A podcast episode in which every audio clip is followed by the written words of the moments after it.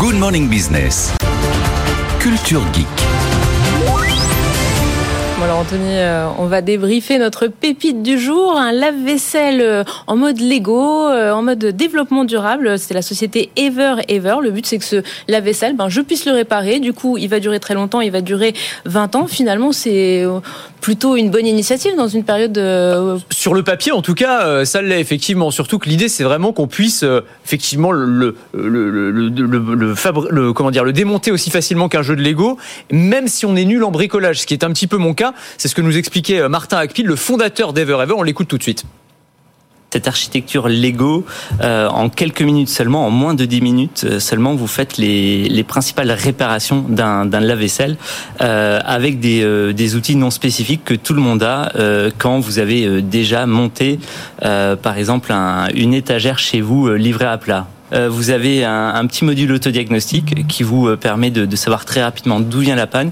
Et ensuite, avec des tutoriaux, des petites vidéos, vous allez pouvoir euh, voir exactement les gestes qu'il faut faire pour réparer par vous-même le produit. C'est vrai que c'est incroyable quand on voit le nombre de, d'appareils ménagers cassés qui sont directement mis à la poubelle sans être réparés. Je crois que c'est 80%. Ouais, c'est plus de 80%, c'est ça. Et, souvent, enfin, je veux dire, ça n'a pas de sens. C'est-à-dire que des fois, c'est un roulement à billes. Enfin, c'est une pièce qui coûte 3 euros, qui pèse quelques grammes. Et pour ça, on va acheter un appareil qui pèse 40 kilos mais parce, que, parce que parfois c'est compliqué de trouver un réparateur, parce que la réparation est très chère, Absolument. les pièces sont très chères. C'est exactement ça. Et donc là, c'est vrai que cet appareil, il répond un peu à toute cette problématique-là. C'est le premier lave-vaisselle qui a un indice de réparabilité, qui est une obligation légale maintenant de 10 sur 10. Alors, sur le papier en théorie parce que pour l'instant il n'est pas sorti, il sort en 2025 mais c'est un prototype pour l'instant et le cahier des charges qui est très précis, ils sont à 10 sur 10 ce qui est quand même assez extraordinaire. On peut acheter les pièces sur leur site, ils nous disent ça coûtera pas cher, donc il faudra vérifier tout ça évidemment, mais c'est vrai que sur le papier c'est quand même hyper intéressant.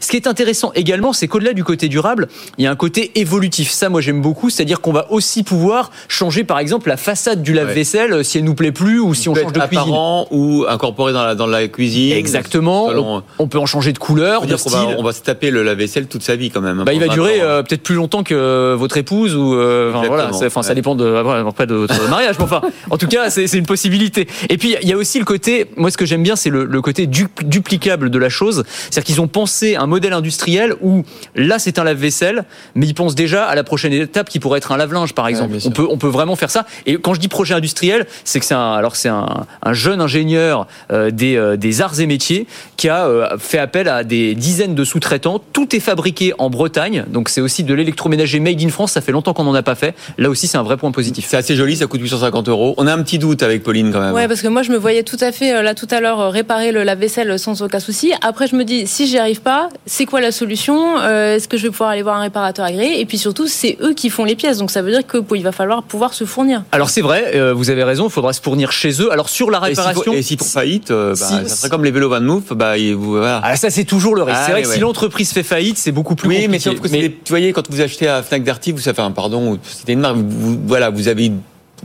c'est un risque. garantie. Non, non, mais c'est un risque. Alors, la garantie, c'est quand même 5 ans euh, sur l'appareil et plus 3 ans sur les pièces, ce qui est quand même euh, une vraie promesse de, de confiance. Ils survivent. Vrai, voilà, s'ils survivent, vous avez raison. Mais je trouve que c'est pas mal. moi, après, l'incertitude que j'ai, c'est est-ce qu'il y aura un public pour ça? On le voit sur les, les appareils auto-réparables, genre Fairphone sur les smartphones. C'est hyper sympa en théorie, mais c'est un marché quand même qui reste de niche pour l'instant. On, on verra. Merci beaucoup, Anthony Morel.